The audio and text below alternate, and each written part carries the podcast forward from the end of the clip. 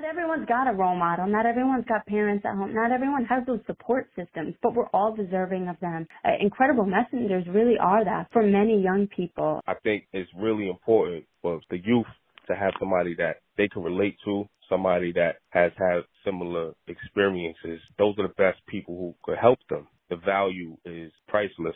You know, we, we know our kids so well and we know their environment so well that it helps us approach these situations differently.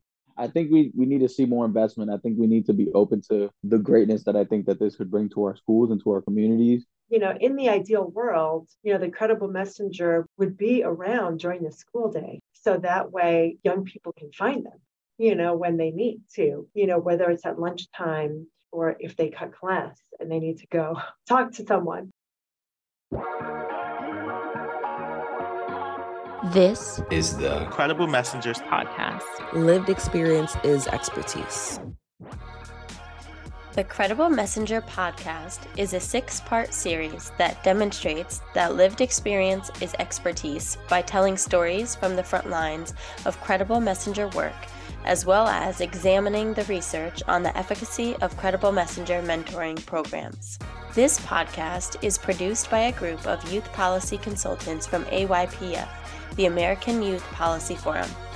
We believe that dedicated Credible Messenger programs in the legal system, child welfare, K through twelve schools, and college settings are a powerful way to build community and connection for youth success. We want to see Credible Messengers move from the margins to become an integral pillar of every system that serves young people marginalized by systemic inequities.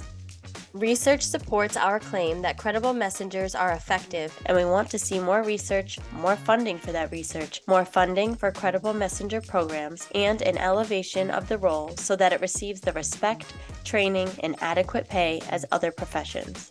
Through this six-part series, we will show you lived examples of this in practice, as well as point you to the research. If you are a young person who has faced the legal system, been in foster care, attended low-income K through twelve schools, has a parent who was incarcerated, or you were the first from your family to go to college, this podcast is for you. If you grew up in neighborhoods that have been historically excluded, where brown and black youth are robbed of the opportunities to thrive, this is for you. If you are a community member or professor or other person whose job is to serve young people, this podcast is for you. If you are a person in the position to fund research or a researcher in the position to examine credible messaging programs, this podcast is most definitely for you. Hello, and welcome to episode four, Credible Messengers in K through twelve Schools. My name is Brittany LaMarr, and I will be your host for this episode. I will be interviewing three guests in this episode. First, I will speak to Leighton Johnson of Ice the Beef, a successful Credible Messenger program operating in an alternative high school in Connecticut. Then, we will speak with one of our own A Y P F colleagues, Kenvin Lacayo, a current college student and a dean of students at a middle school in Washington, D C Finally, we will examine some of the research on mentoring and Credible Messenger programs in K through twelve schools with Doctor Bernadette Sanchez, a professor of educational psychology at the University of Illinois at Chicago. This topic is important to me because I understand the importance of having someone that you can trust and confide in while you're going through your developing years. I mean, for me, I would have benefited greatly from having someone like a Credible Messenger while I was going through my elementary, middle school, high school years, because personally I didn't have anyone around me who I felt I could relate to. I felt alone and isolated in my own sort of life experiences, and so that ultimately led me to internalizing a lot of the things that I was dealing with and coping with that through negative and harmful behaviors, negative and harmful to myself and others. And well, ultimately, if I were to just I have been able to have one person who I felt I could relate to and talk to and, and trust, I feel that would have done me a great service. But ultimately, I found that later on in life, a couple years out of high school. But at that point, I was already involved in the system and on my way, you know, to incarceration. and I still have that relationship uh, with someone who serves as a credible messenger to me. But if we were to be able to provide these to young people prior to any sort of system involvement, prior to any sort of harmful decisions that impact the future of their lives, I think it's, it's critical. And it's a, a shame if we're not harnessing the opportunity to reach people at uh, the younger ages.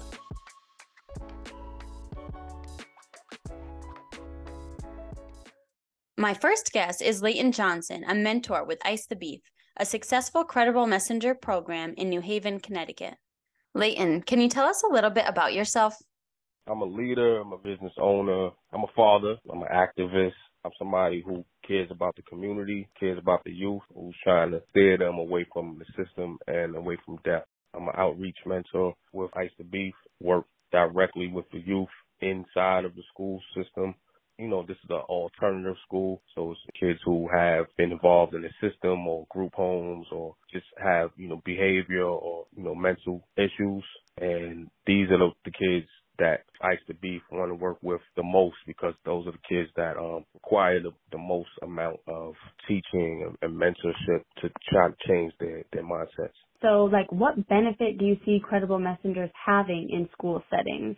So what's the importance of you being there in the schools with the young people? I also was somebody who was in alternative school. When I was a youth, I didn't have somebody who looked like me, who came from a similar background or a similar type of circumstances, to try to tell me what was best for me and try to keep, give me um, some tools to be able to deal with, you know, problems, conflict resolution, and things like that. I didn't have anybody like that. So I think it's really important for the youth to have somebody that they can relate to, somebody that has had similar experiences. Those are the best people who could help them. The value is priceless. So can you explain, what are you doing throughout the day when you're at that school? From the morning to the afternoon, I'm somebody who's there for the kids. A student that may be behaving badly in, in, in the classrooms, instead of having them sent to the, to the principal, what we do is we try to lessen the load of, you know, what the principal has to deal with, and they are sent to the alternative learning area where we are the credible messengers. And what what I do personally, I ask the student, like, what, what's going on? Like, well, and sometimes they may not even want to speak. They may they, they may be in, in a phase where they don't want to talk. They may get, you know, a little disrespectful, which some teachers don't know how to deal with that. So I honor that, and I tell them, well, I'm going to give you some space to, you know, you're going to have to be able to do your work that you can't do in this class because you was, you know, having an issue with the teacher or another student or whatever. But I want to get down to the bottom of what, what you're dealing with. So when, when, when you're ready to speak, I'll give you a chance to just relax, and the walls come down, because they have these walls up because that's how they're used to dealing with things.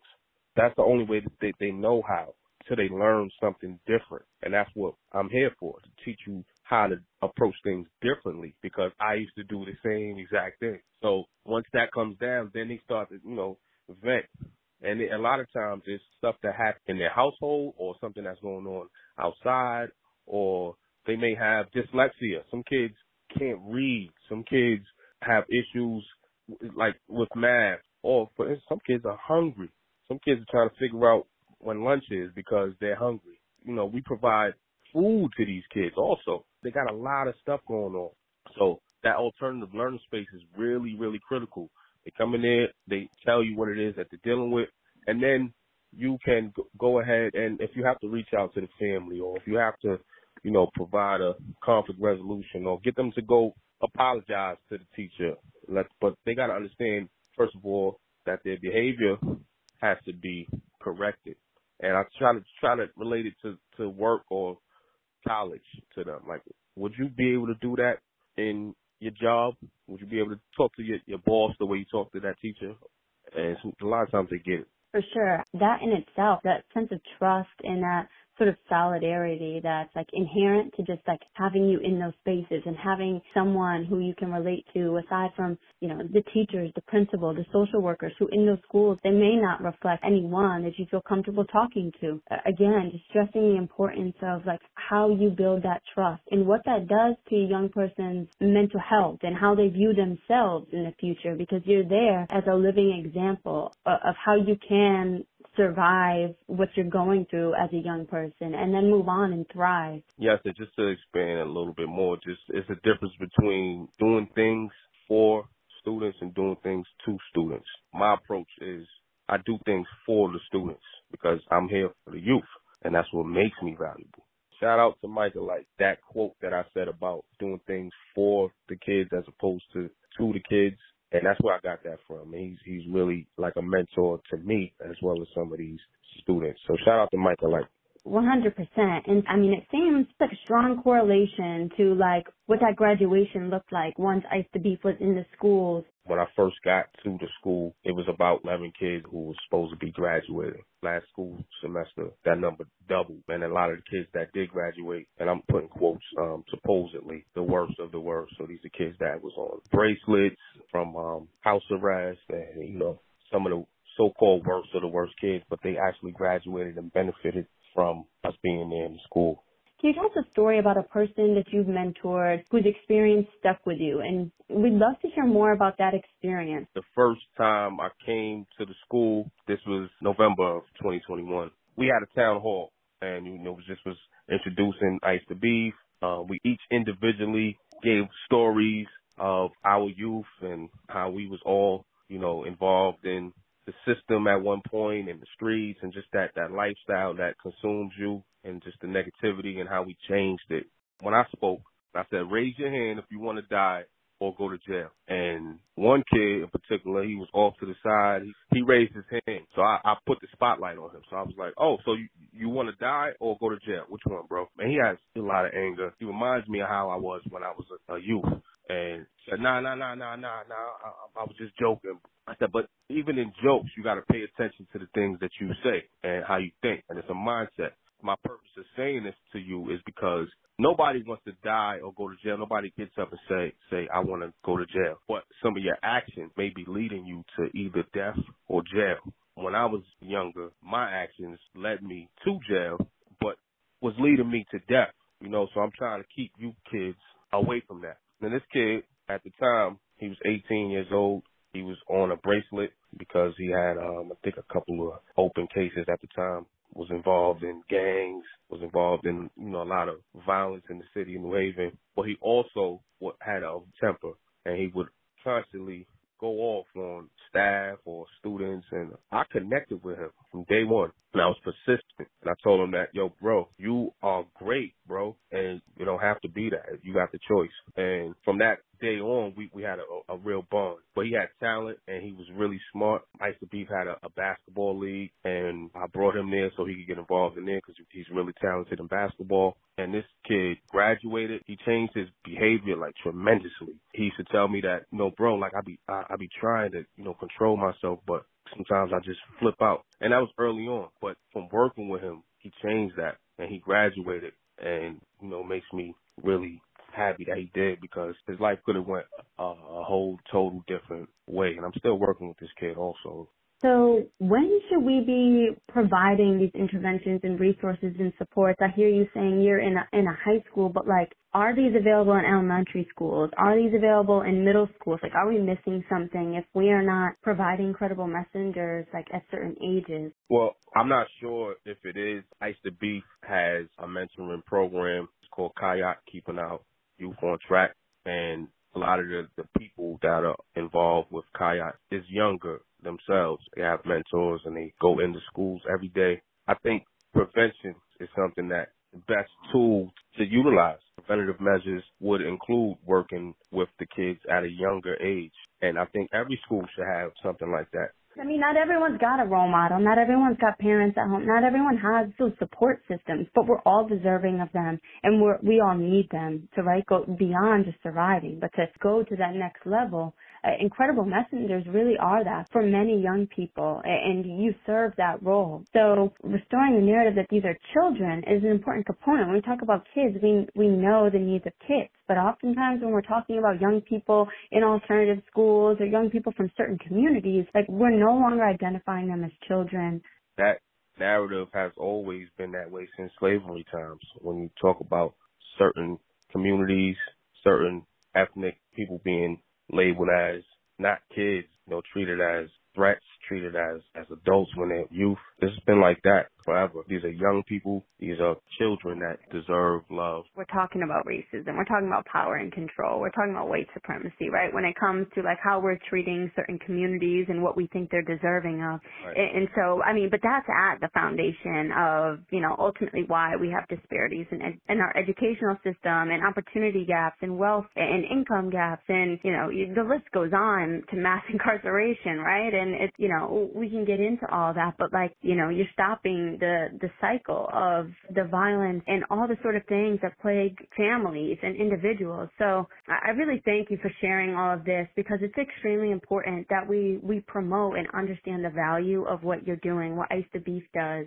because like you're, you're changing lives. We need credible messengers in schools just as equally as we need the social workers, just as equally as we need the teachers and the counselors, uh, right. Because what you do is is missing, and we're failing young people if we're not having credible messengers in schools. Absolutely.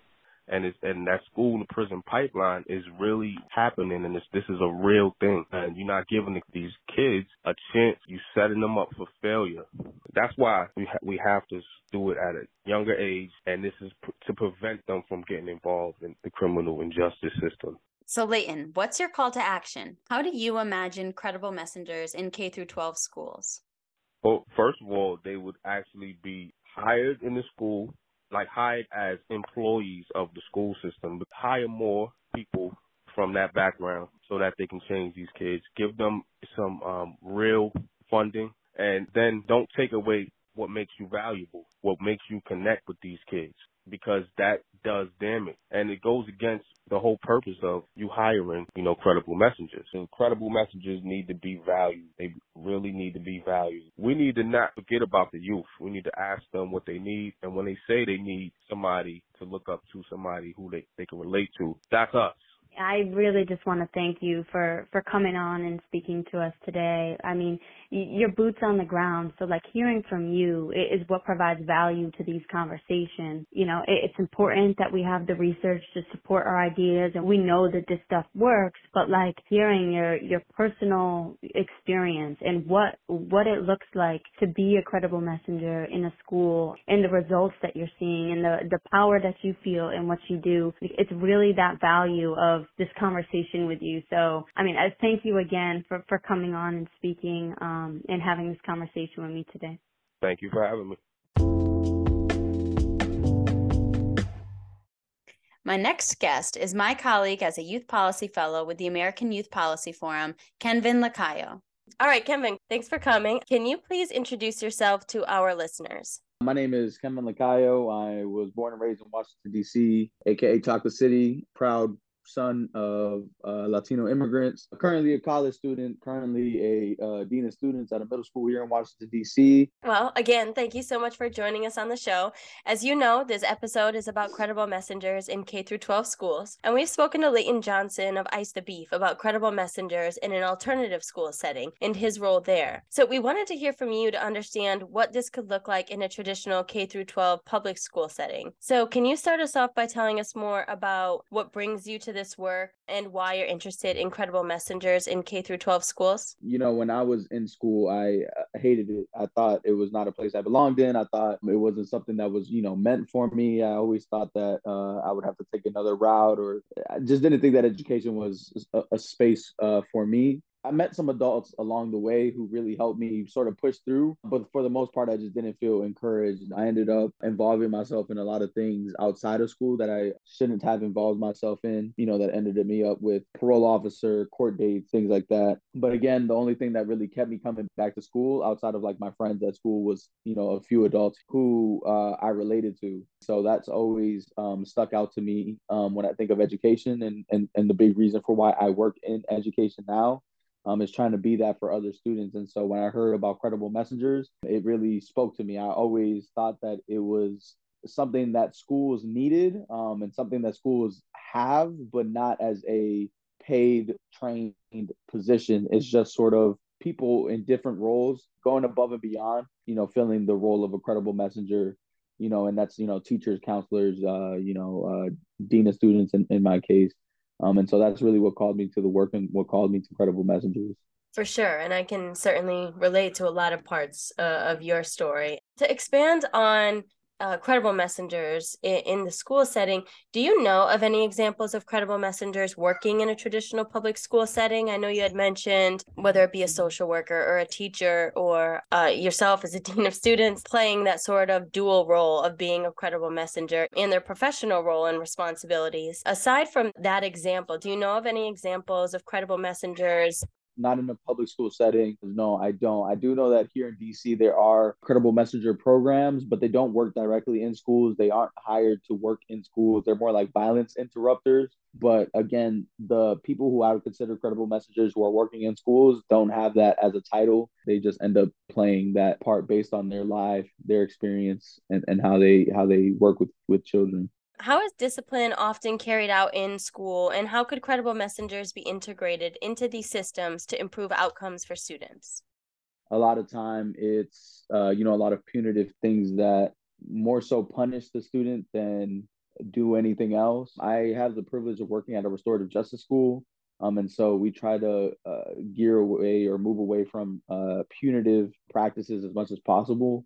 And I think that the the biggest piece when it comes to restorative justice in schools and when it comes to credible messengers working around discipline and things of that nature is the relationships that they get to have with students whenever we're talking about uh, behavior, consequences, discipline, and things of that nature. Ultimately, we're trying to correct, you know, negative behavior or behaviors that, you know, we deem is not school appropriate or things of that nature. Um, and it's really just a learning process for the students. But oftentimes it isn't approached in that way. It's sort of approached in uh, you did this, so you get punished by being forced to sit through this or whatever the case is. In in our case, um, with, with the dean of students that we have at our school, which, you know, I'm happy to be part of such a great team.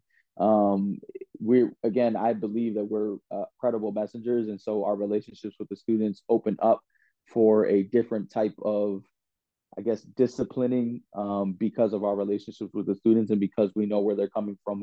You know, we, we know our kids so well and we know their environment so well that it helps us approach these situations differently. I think another thing that, you know, people forget once it, when it comes to discipline is that it isn't just about consequences, but it's also about, you know, rewards and incentives. This is, again, where I could see the school system benefiting from credible messengers is, again, knowing the students um, and having an, a good relationship with them and being able to have uh, difficult conversations when students may not necessarily want to, and then also encouraging, you know, students that go through difficult things to restore whatever harm they've done. And then students feeling, you know, like they can trust the person who's leading them through it enough to, to do those things. Traditionally, I've seen adults just sort of pushing things on students or on kids as opposed to working in a partnership together. And that's where I think credible messengers will make a huge difference to discipline. I mean, that's phenomenal answer. And I think you definitely touched on like the needs that exist for credible messengers. You talked about the need for transforming the way that we respond to natural, normal adolescent development and, and behaviors to the young people uh, of this age group that we're talking about in K through twelve schools.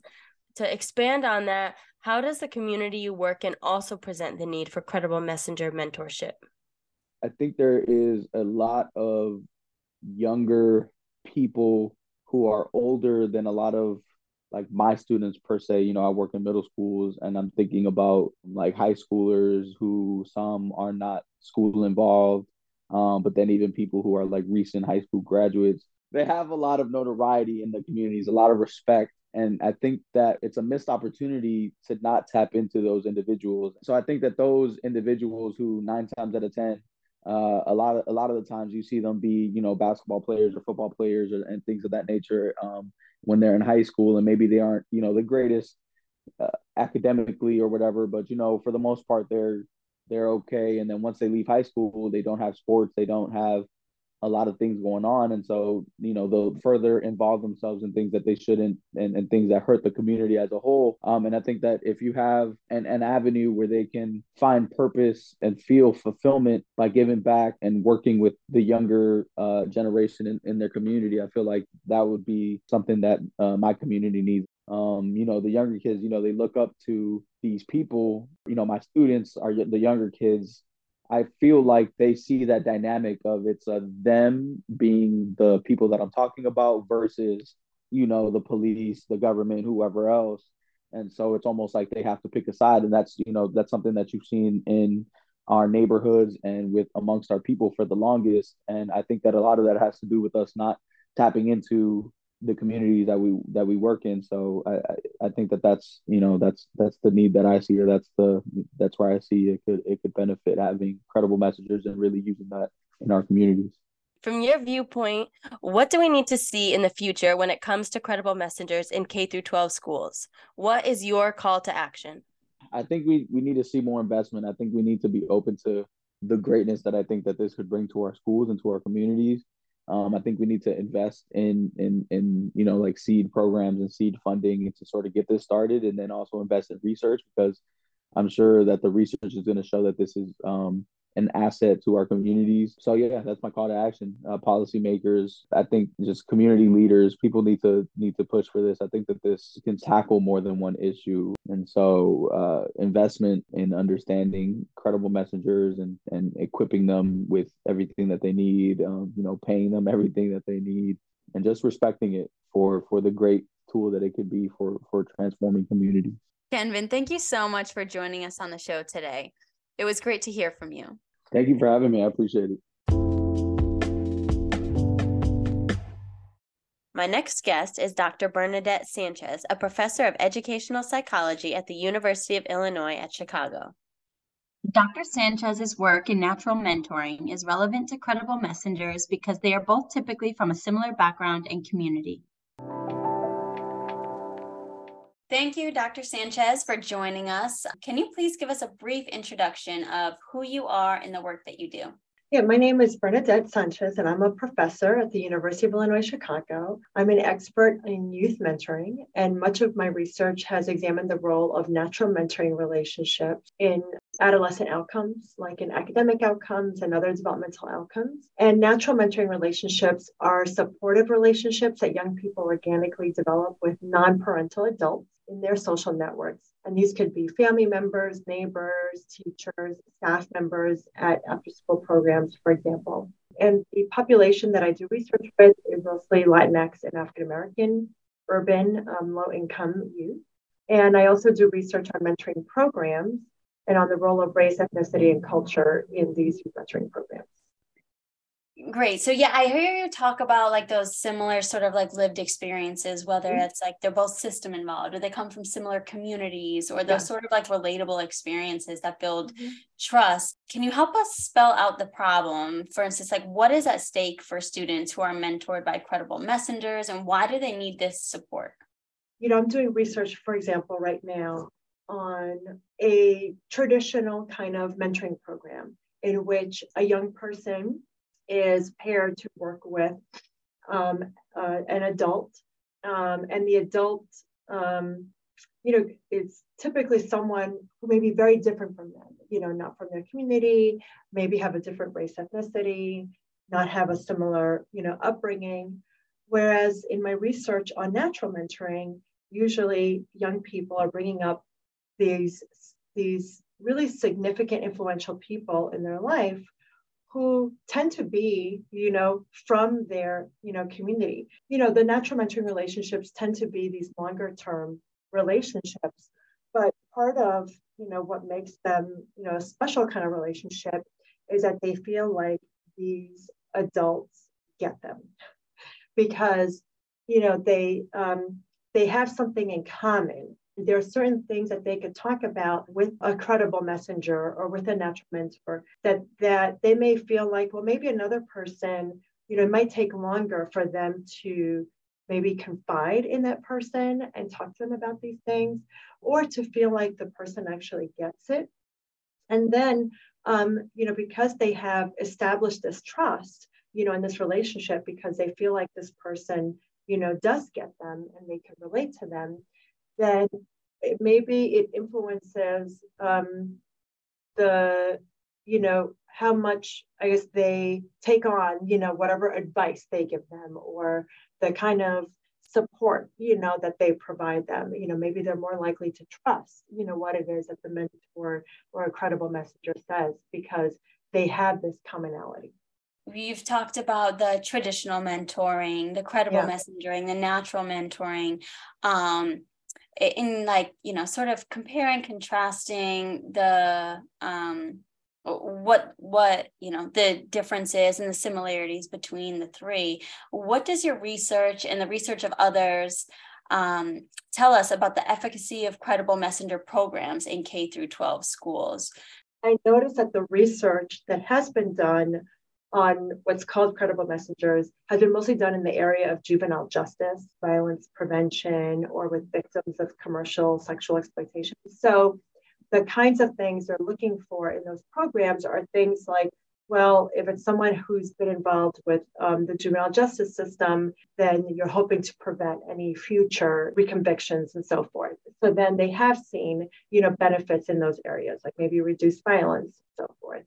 And then there has been research that's also looked at like even benefits for the mentors. So, you know, even, or the credible messengers themselves, I should say, so they even benefit, you know, from participating in these things. But um, expanding from that, you know, if we're going broadly, like just in the mentoring, you know, with K through twelve, there is research that suggests that there's benefits like improved academic outcomes for young people, improved um, outcomes with regard to well-being, um, the prevention of, you know, let's say problem behaviors, you know, in school, um, for those youth who are participating in a mentoring program, you know, compared to youth who are from similar backgrounds and not participating um, in these kinds of programs.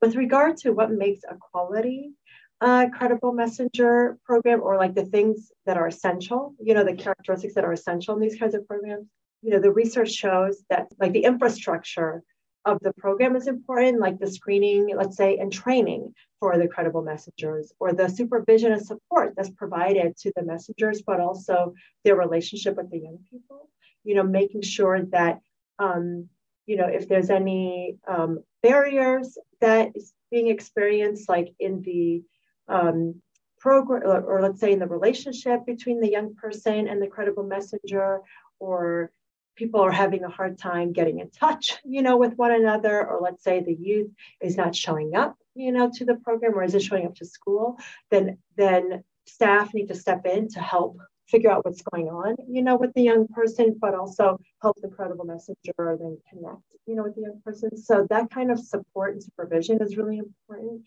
to, for the success of the program. And then also, I think it's important for Uh, credible messengers and the staff, you know, these programs to understand and know the youth population and their needs. An advantage of credible messengers is that they're coming from similar life experiences, but then we also have to remember, we don't want to assume that just because you have a similar life experience that the young person has had the exact experience as you. Yeah. So, so it's important for credible messengers to be aware of their assumptions and sort of check their assumptions and leave those assumptions aside and really try to get to know the young person or the young people that they're serving, and the staff need to do the same to make sure that their needs, you know, are being met. And then I would say, um, you know, another important feature of credible messengers is, and these kinds of programs, is that they partner with young people. So what does that look like? So I think it's important to think about, what does that look like in a credible messenger program? You know, how do you actually partner with young people? Does that mean that young people have a say, you know, in how the program works? Um, do they have any leadership role, you know, with, within the program? Um, do they have a say in what it is that they and credible messengers um, do together? So I think those are important things um, to consider. Is there research that um, talks about like the sustainability of these programs, like in terms of like their yeah. funding streams? Yeah. Um, my impression is a lot of these programs are funded either, you know, through grants, you know, donors, you know, who might um, give money, and then um, federal grants, such as like the Office of Juvenile Justice and Delinquency Prevention. I think they're like one of the biggest federal mechanisms, you know, that provide support to Uh, mentoring programs. One thing I noticed is that in some of these credible messenger kinds of programs, I've seen a lot of programs like this, like let's say in the area of youth violence, where individuals who have been community activists and they're people who are giving back, you know, to the community. And one of the things that might happen, you know, for credible messenger is that there could be burnout. So I think that it's also important for there to be enough support support for the Credible Messengers, because as they're working with the young people, a lot of people might be going to them if there's someone who a lot of young people in the community look up to, and they might be overwhelmed by how much need there is. And also, depending on the young people they're working with, if they're young people who are experiencing things that they might have experienced when they were younger, it could bring up some of their own trauma that they might have experienced. And if that hasn't been totally addressed, or maybe it's just re-triggering, you know, some of the things that has come up for them and like they sort of still need to deal with. So it's just important for the Credible Messengers to be mindful of these things, but that means that you need Um, a staff person who can help support them. So I think, um, you know, taking care to not overburden the Credible Messenger, but to ensure that they're getting the support that they need. They can easily, you know, burn out in this kind of work. It's a deeply sort of like, you know, a, a personal endeavor to, to embark on this sort of profession, right? And talking about the, the sustainability of relationships, when we talk about Credible Messengers, what are the long-term effects on the student that are mentored by a Credible Messenger? So I haven't seen the research specifically on the long-term effects of Credible Messengers, but there is some research on long-term kinds of effects on mentoring programs.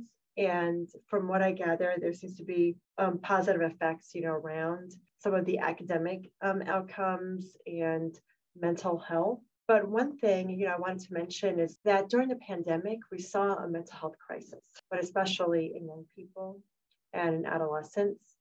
And I think, you know, a lot of times with mentoring programs, the things that funders, you know, care about are these things like attendance, academic achievement, graduating from high school, you know, preventing violence and crime, but we forget about mental health. And I think Credible Messengers really have the potential to make a difference here, because they are someone who can really validate the young person and feel like, I care about you. What you have to say is important and your experience is important. And I can relate, you know, to what you're going through. So by feeling that validation, it can help, you know, the young person feel like that um, they do matter, you know, and, um, and it could make them feel less lonely. So I think that the mental health piece is, is so crucial, you know, and we need more work on that. Is there any other research that needs to be done, or any other questions that you think remain unanswered when it comes to having Credible Messengers in schools? I think looking at different kinds of populations, you know, with, within schools, because within at least the Credible Messenger research that I looked at, as I mentioned, it was like juvenile justice related, violence related, but I think other population and, and or systems involved youth. But what about, for example, like, um, you know, L G B T Q youth, you know, or youth of color, you know, how could these, and, and people have, there are grassroots programs that are doing this work, you know, and connecting, let's say, youth of color or L G B T youth, you know, with adults who are coming from similar experiences, you know, but we need more research on this, you know, on what makes those programs more effective. Are there certain characteristics or aspects of these Credible Messengers, or are there certain aspects of the relationship that help, you know, enhance the effects, you know, of these kinds of programs? So I think those kinds of questions, you know, I think are important. Um, I think we also need, um, you know, more research looking at how these Credible Messengers may help young people either cope with or overcome, you know, the kinds of traumas, you know, they might have experienced, whether it's, you know, racial trauma or other kinds of trauma related to their identity, like for L G B T youth, you know, um, if they've, you know, the kind of trauma they might have experienced, you know, because of their own identity. So I think uh, more research in those areas are important. So what would be your call to action? Well, um, I guess one thing, you know, that I think about is, you know, if we were to have a Credible Messenger program in school, what is the goal of the program? So I think figuring out, you know, what's the goal and what are the Credible Messengers being trained to do? Are they, are they simply being a support person for young people who don't have, you know, these kinds of adults in their life to go to? Um, so that, you know, when things do come up, you know, there's only so much a Credible Messenger can do, you know, maybe they could be someone who can hear them out and so forth, but the Credible Messenger could connect them maybe to other resources, whether it's their school counselor or other kinds of support that's needed, you know, um, inside or outside the school. So I think it would be important to figure out, well, if we were to have these in the school, what would be the purpose? You know, what's the goal? And, and what do we want to, yeah, what, what do we want to accomplish, you know, from this? And I think, um, you know, being able to provide a young, you know, students with access to a credible messenger in a school, like if, if all the kids at a school who didn't have someone like this in their life, you know, had access to someone like this. And I'm not just talking about one person for a huge school, but multiple people who can serve in this role, you know, that would be amazing, you know, to be able to provide that. And they could be sort of like this extra support that complements what the schools are already providing, you know. And of course, we'd want these credible messengers to be, ideally, to be paid, because it sounds like a full-time job to me. You know, right. If they're going to no, be one hundred percent. Working, yeah. Yeah, yeah. Because if they're going to be working in the schools, yeah, they should be paid. This is not a volunteer who just shows up one hour a week, you know? And we yeah, one hundred percent. Yeah, and hope that they continue volunteering after the year, you know? So ideally, you'd have these full-time paid staff who can serve these roles and be part of a team within the school, you know, that has, you know, there's there's the counselor, you know, there's, you know, the, the social worker, um, there, you know, there's the, um, you know, whether it's the, the guidance, like you'll have some kind of support team that, you know, is helping, you know, these young people, and the credible messenger can be a part of that team. So make it part of a system-wide kind of effort.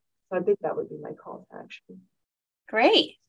Well, thank you so much for doing this podcast with me today. A pleasure having this conversation with you. Yeah. Thank you. It's an honor, you know, and privilege to be here with you. If we're only providing credible messengers to young people after they've already come in contact with the legal system, then we have failed. My call to action is to see credible messengers at every point in the public education system, from kindergarten right up until grade twelve. The earlier the better, because we want to ensure students get the supports they need before they have any involvement with the legal system. Thank you for listening to the Credible Messenger podcast.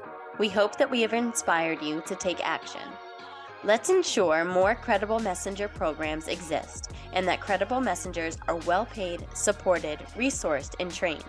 We need more research, more funding for research, and more formalized paid roles for credible messengers so that all young people marginalized by systemic inequities can have success. We believe that dedicated credible messenger programs in the legal system, child welfare, K through twelve education, and college settings are a powerful and essential way to build community and connection for youth success. We hope you agree. This podcast is hosted and directed by a group of youth policy consultants from A Y P F, the American Youth Policy Forum, including Ramonte Butler, Abdul Ali, Daphne Sanchez, Eliana Pujols, and me, Brittany LaMarr. Our executive producer is the A Y P F, the American Youth Policy Forum. This show is produced, edited, and mixed by Sarah Daggett of Daggett Consulting, L L C. This episode was directed and hosted by me, Brittany LaMarr. Thank you for listening.